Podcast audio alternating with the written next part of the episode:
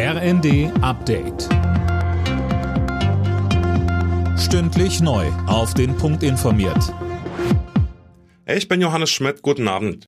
Nach nur 45 Tagen kommt schon das Ende. Die britische Premierministerin Liz Truss hat ihren Rücktritt angekündigt.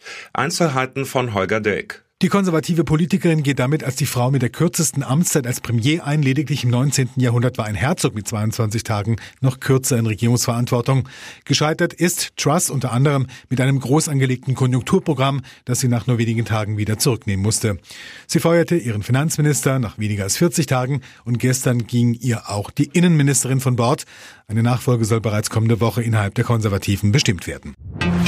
Auch Rentnerinnen und Rentner werden von der 300 Euro Energiepreispauschale profitieren. Der Bundestag hat das Gesetz verabschiedet. Es ist Teil des dritten Entlastungspakets der Bundesregierung. Die ist damit viel zu spät an, kritisieren Vertreter der Oppositionsparteien.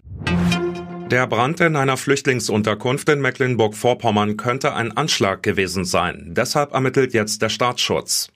Bundesinnenministerin Faeser hat am Abend den Tatort besucht und den Einsatzkräften gedankt. Sie sagte, mir ist sehr wichtig, das nochmal zu betonen, dass hier in der Nacht auch die Passanten geholfen haben.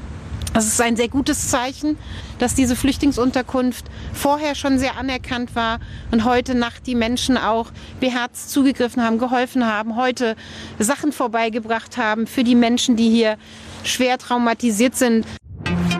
Vier Bundesländer fordern die Abschaffung der Corona-Impfpflicht für das Personal im Gesundheitswesen.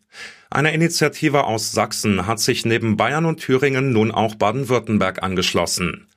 Die vier Bundesländer befürchten, dass durch die Impfpflicht noch mehr Personal fehlen werde. Alle Nachrichten auf rnd.de